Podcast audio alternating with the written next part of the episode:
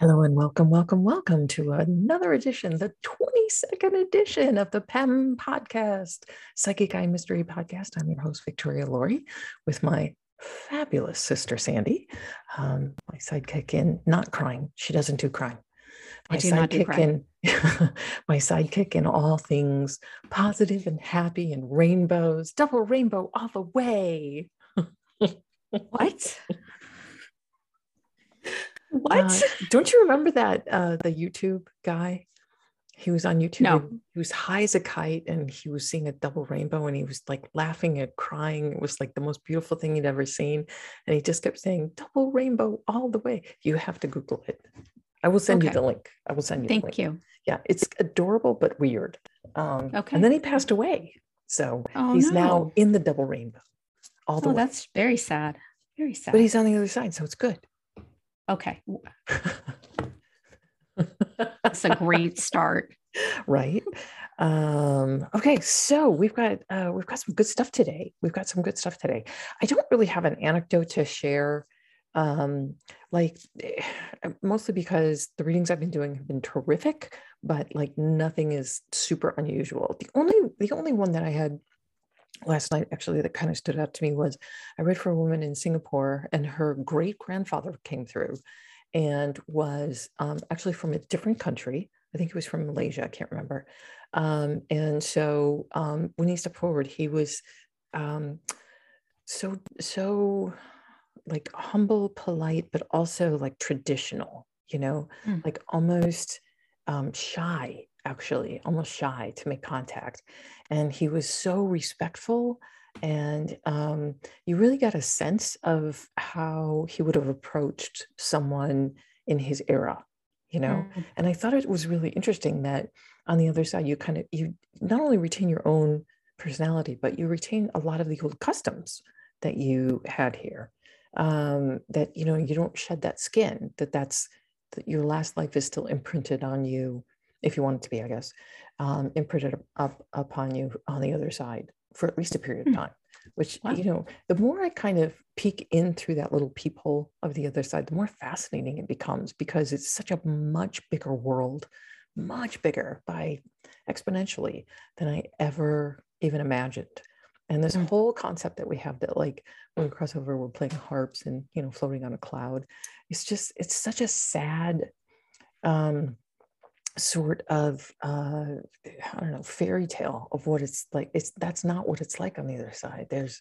there's life on the other side like real active fun traveling exploring flying without without an airplane. You know if you just think you want to fly you can fly all of that good stuff. So it's really super duper fascinating. And i thought today in, in light of like a longer anecdote what i could could offer um, our listeners and our viewers is if you want to contact a loved one on the other side first of all they can hear everything that you say to them even in your mind they can't hear your thoughts in general so they're not walking around you know hovering around telepathically Ruh-roh. yeah, picking up, you know, you in the bedroom. Um, but if you um, uh, pray to them or speak to them or think of them, they hear it. So there's like a, a cone of silence until you break it by thinking of them or speaking to them either out loud or in your thoughts. So um, a lot of people, when I'm wrapping up um, a reading with them, a lot of people are like, "Will you tell so and so I love them?" And it's like, "Well, they just heard you." So Yeah. um, you don't. I say it all the time to you. Will you tell so and so I love you? yeah, I, I do. I'm like, I'm like, Because you have that special secret, Okay. like, you know, yeah, exactly. Fine. Um, yeah. Uh, so you don't need you don't need a medium, uh, medium to communicate that way. You might need a medium to communicate from them to you. But if you you know don't don't have the money, the time, the or you know someone that you trust uh, to make that connection, you absolutely can reach out to the other side. My suggestion is just to write them a love letter and see if they don't write back. And what I mean by that is like see if like words don't form in your head as if um, they were speaking them to you um, and write it down write it down and these thoughts are going to come and they may make they may feel like they're coming from you but if you just kind of go with it if you just sort of let yourself go with it and don't try and edit and don't try and put in a different word than the one that you're hearing in your mind's eye uh, or in your mind, um, you may find as you go back and read it that it's it's the handwriting has changed and the message sounds very much like them. Um, so that's my. It's called. It's a form of automatic writing. Um, I'm sure you can look into it. There are books that have been written on automatic writing, um, lots of books. Um, but that's that's a, a, main or central way that I like to communicate with the other side is through automatic writing. That's like my personal that's how I communicate with our clan, you know, with my grandmother, with our grandmother, Sandy's and my grandmother and our grandfather um, and our uncle um, on the other side, um, is to kind of write it out. And they do answer, they do talk, which is really kind of cool. So anyway, so that's uh, one more quick, one more quick thing. Yes, uh, the last time we were on our podcast, you were talking about um, a woman whose father was showing you that he was traveling a lot, mm-hmm. and mm-hmm and and encouraging her to travel and it right. struck me that it seems to me from things i've heard from you and uh, that uh, everybody tends to travel once they get to the other side they, yeah. they go on an exploratory tour yeah. and it made me realize that that might be why it's so joyful when they can see us traveling and planning for trips because it's something i think that yeah, sounds like it's regularly done. It's, it's an absolute over there. The two things that they like to talk to me about um, are any trips that their loved one is about to take or embark on, um, and uh, family reunions and any special events. So it's um, it's exactly like you know if you write your Christmas letter right to your friends and loved ones, right? You're talking about um, your plans, your plans for the future, for the immediate future, and then what you've done that's kind of special or noteworthy. So they they love love when we're about to travel. Um, and they always let me know, yeah, we're coming, we're coming along. Um, there was a, a, woman that I read for this week who um, I asked her, I said, is there a family get together, like a reunion for mom's side of the family? And she goes, or I said in August, and she goes, "That's exactly when it is. Um, my mom's side of the family is getting together in August." And I said, "Well, your grandfather's going to be there, your grandmother's going to be there, your aunt's going to be there," mm-hmm. and then like the room just kind of filled up, like like there were all these souls. like basically, your entire ancestral tree will be there. yes. so they love family reunions. They love love it when we travel. They love to go with us. Um, and they do their own independent exploring and traveling uh, uh, as far as the other side is concerned as well. Um, so it's it's it's a really really fascinating place, the other side, and I get just little. Every soul that comes forward gives me a little tidbit of what what it's like over there, and it's very similar to our our existence here. Our world mirrors that in um, a big way, but in other ways it does not. Like we can't fly without propulsion, you know, uh, propulsion. Yeah, exactly. you know, we have to obey the laws of physics here, chemistry and physics rule, you know, not thought. So um, it's a very interesting, it's fascinating, absolutely fascinating. I'm, I'm just loving this whole mediumship stuff. It's just, it's just really, it's, it's the bomb. So if you would like to schedule a reading with me, um, please visit victorialaurie.com and click the, you know, schedule an appointment button. Um, and I'd be happy to connect you with any relatives or lost loved ones on the other side and give you a future forecast, let you know, like it's two for one. You get a two for one bang.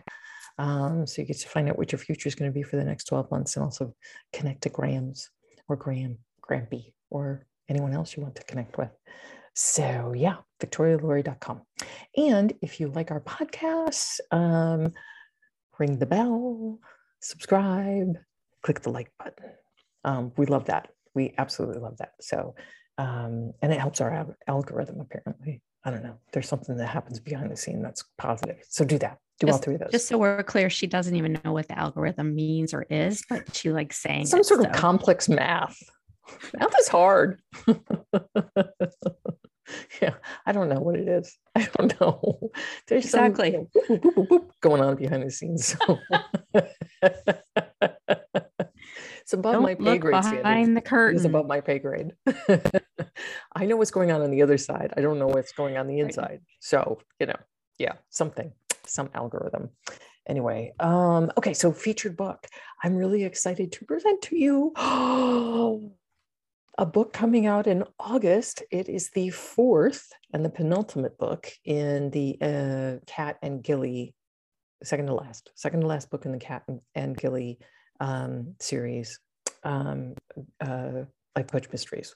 Um, so it's Coach Red Handed. And um, Sands actually helped me out a lot with this book. So um, I always appreciate her keen eagle eye to spot the typos. So if you spot a typo, it's Sandy's fault. she's supposed to catch them. That's all I can say. Is that she's supposed to, you know, come up, come and clean up behind me. So anyway, um, okay. With Gilley, people are vying for my job right now. I'm just, just saying.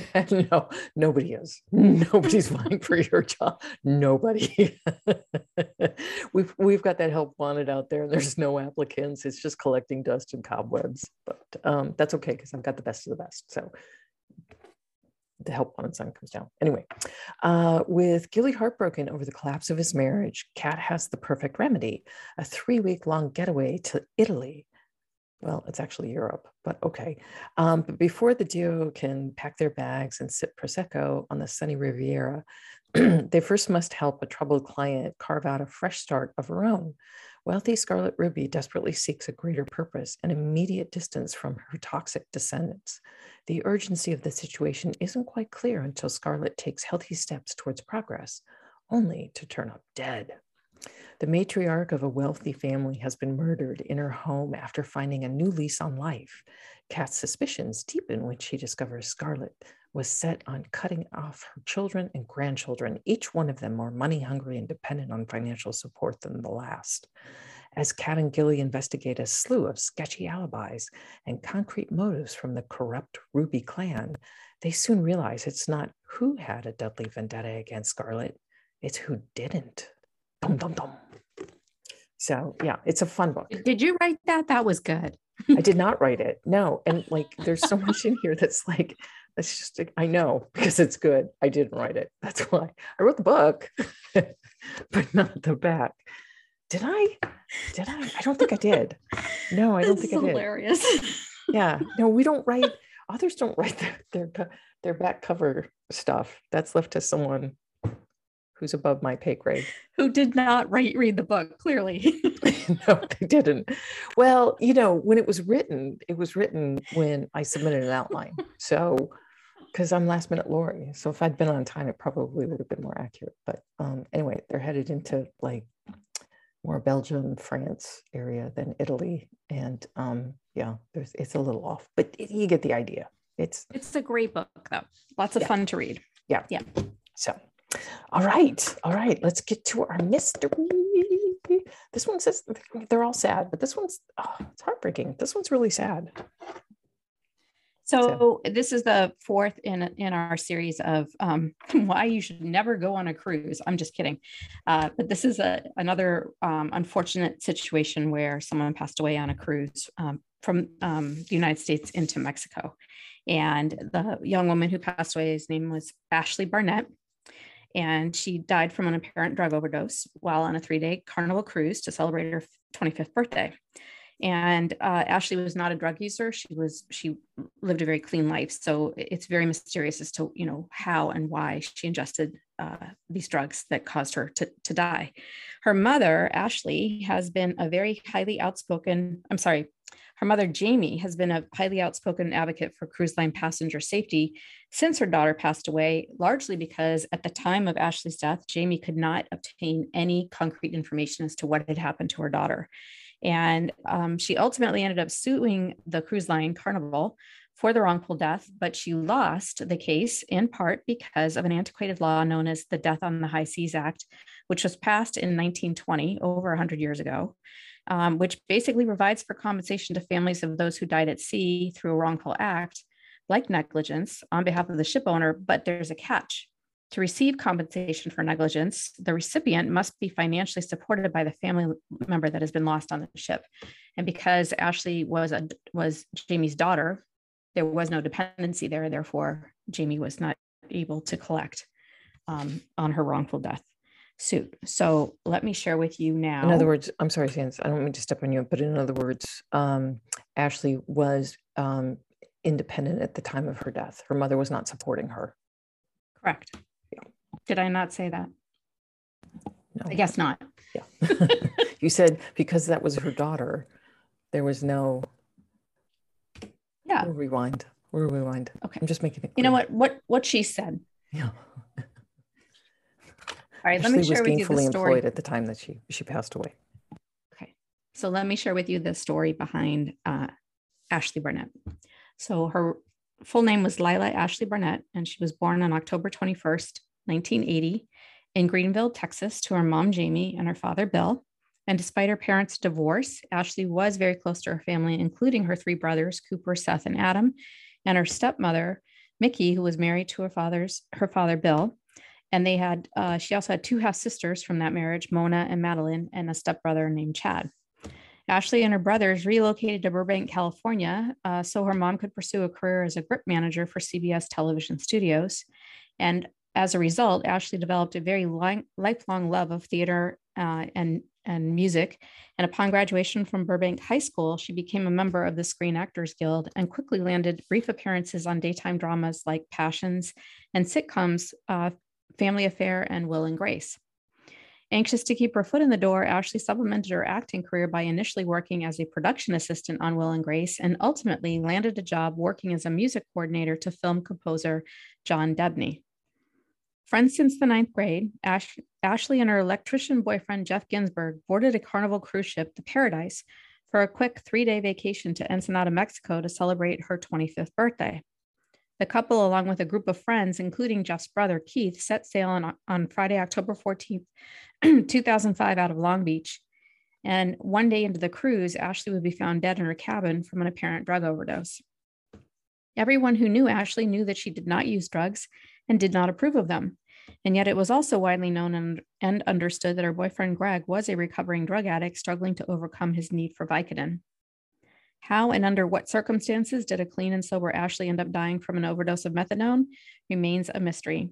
According to Jeff, Ashley was disappointed that their cruise vacation was not turning out to be the romantic getaway that Ashley had anticipated, but instead was a nonstop scene of constant partying and drinking.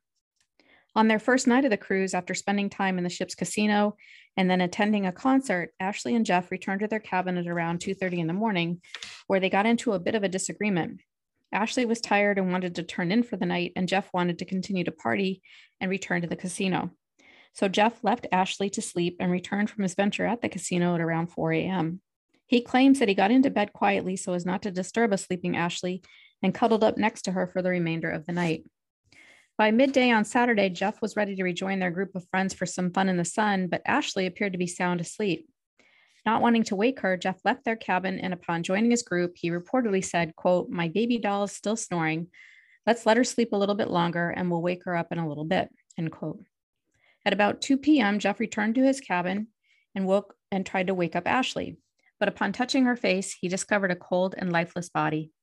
Jeff immediately called for help at 2:07 p.m. and told the switchboard operator that his girlfriend was not breathing.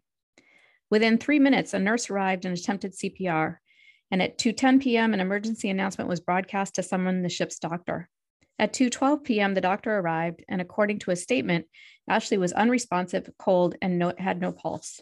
At 2:45 p.m., Ashley was pronounced dead.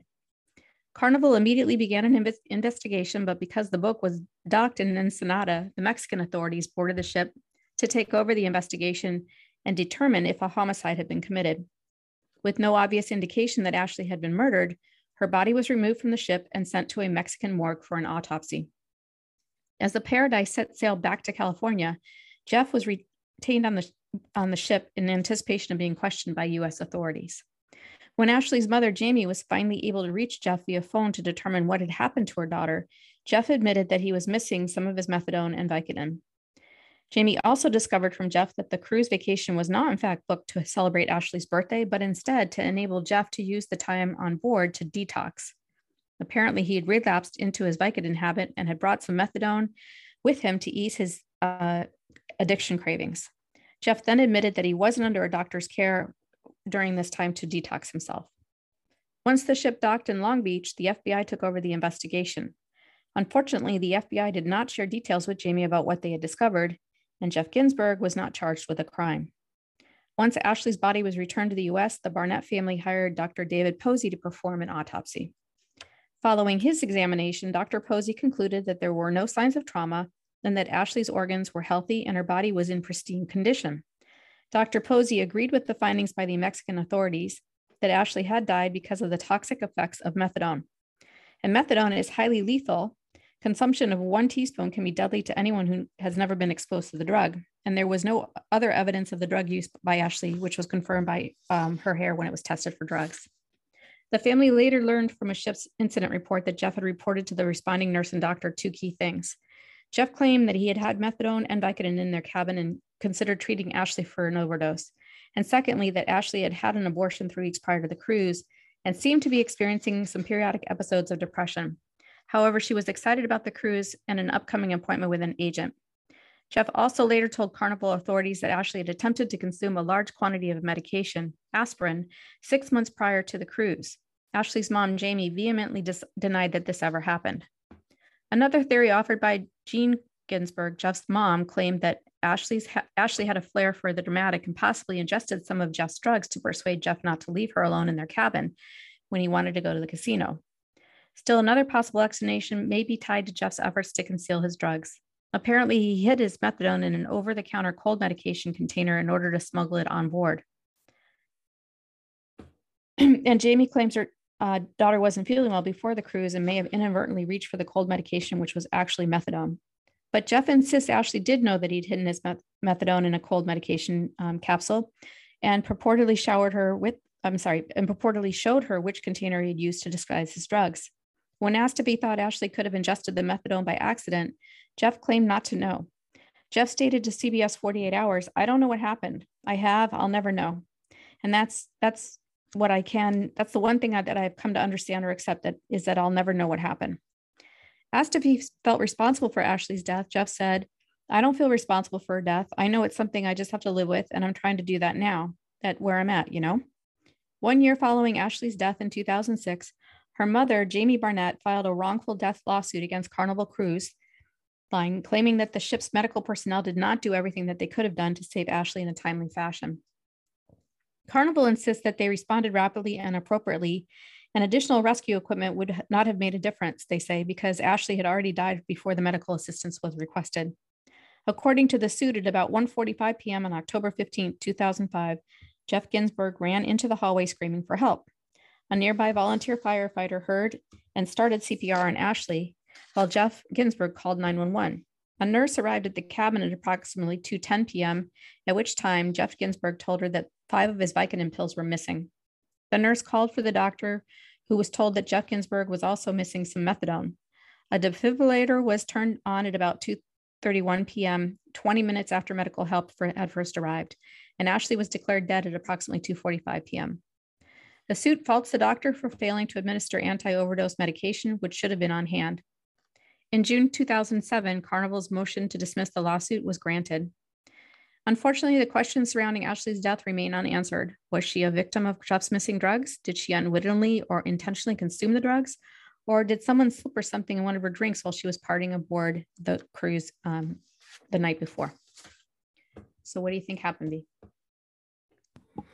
Um, I don't think Jeff told her that the methadone was in the NyQuil. I don't, I don't think he told her that at all. I think she wasn't feeling well.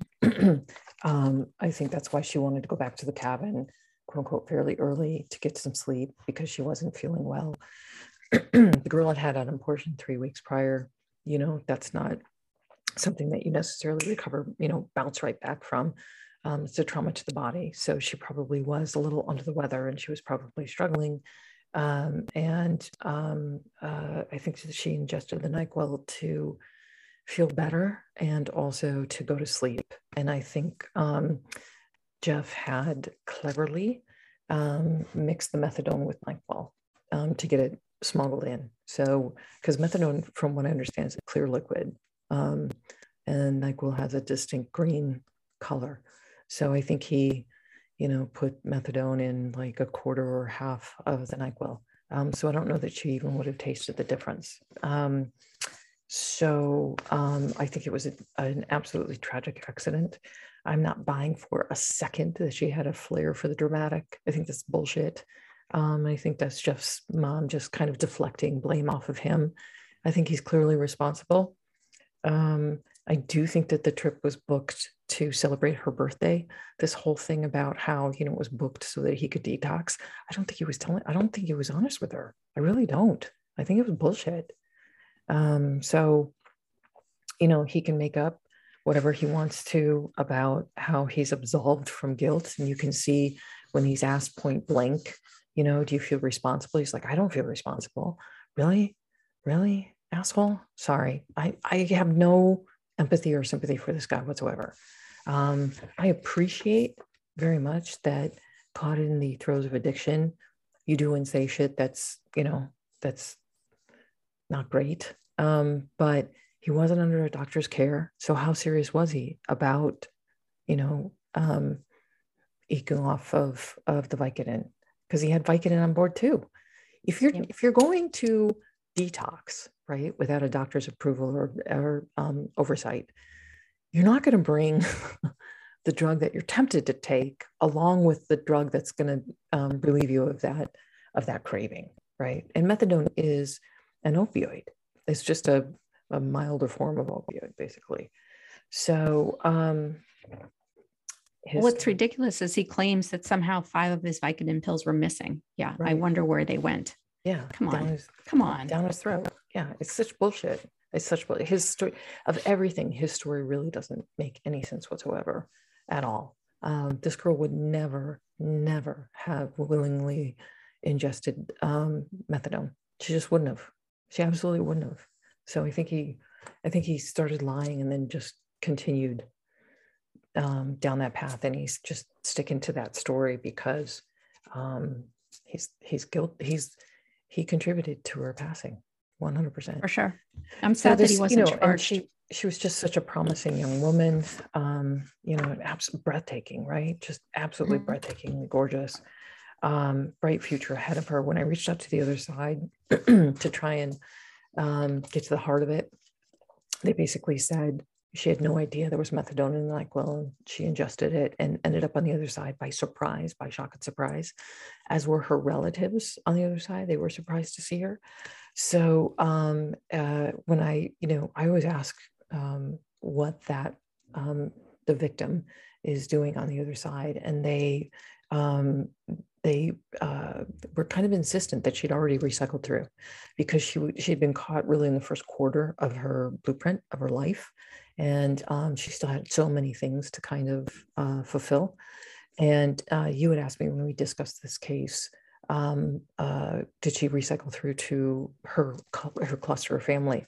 And I felt very strongly that she is somewhere um, in the uh, honored father's side of the family, um, perhaps even with his uh, new wife. Kind of those kids um, is kind of where I feel like she's targeted, or she is. She might be with a cousin of his, but she is um, along the um, patriarchy, the patriarchal uh, family line. That's where I feel like she um, found a way in. So yeah, she's still with her cluster, but um, more on dad's side of the family than on mom's side of the family. Not to say that she's choosing one over the other. It was just an easy access. Um, is sort of my feeling. So poor dear, the poor dear. Um, um, I failed to um, note my sources for the story, and I would very much like to make sure that that's included in the broadcast. So, um, CBS 48 Hours, Dark Voyage, Ashley's Tale by Bill Gutata, 92106, and LA Times, Death on a Ship Prompts a Lawsuit by Lisa Richardson, October 13, 2006. Thanks. Awesome sauce. Thank you for getting that in. Um, yeah, we don't want to be accused of, of anything. So, yeah, because I get enough flack. So we don't want Sandy to get any flack at all. None. None. She's the favorite child. So, all right, guys, that concludes our uh, episode 22 of the Psychic Eye Mystery Podcast. Um, again, victorialaurie.com is where you go to find out more about me, to book an, an appointment, to look at my books, um, order my books, all that good stuff. Um, and again, if you want to comment or have a question, um, either related to this um, crime is it a crime? I don't know, this mystery. Um, please leave a comment below. Or if you have a question about anything that has to do with psychic phenomena or the paranormal, please ask those questions. We love answering those.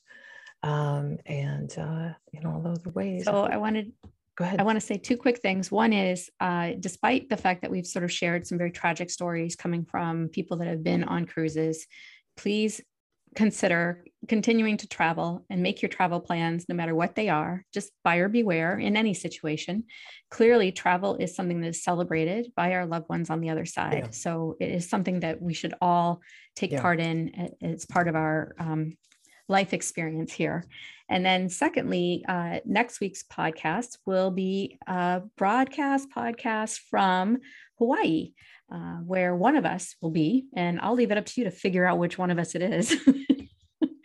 it's not me.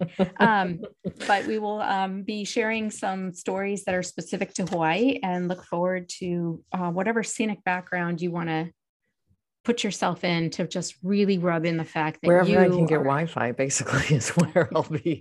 It Top might be a mountain. well, you know, uh, from what I understand, I have a, a balcony or a lanai or something. Um, so I'll I'll probably I know it's oh man, it's going to be such a hardship to be there.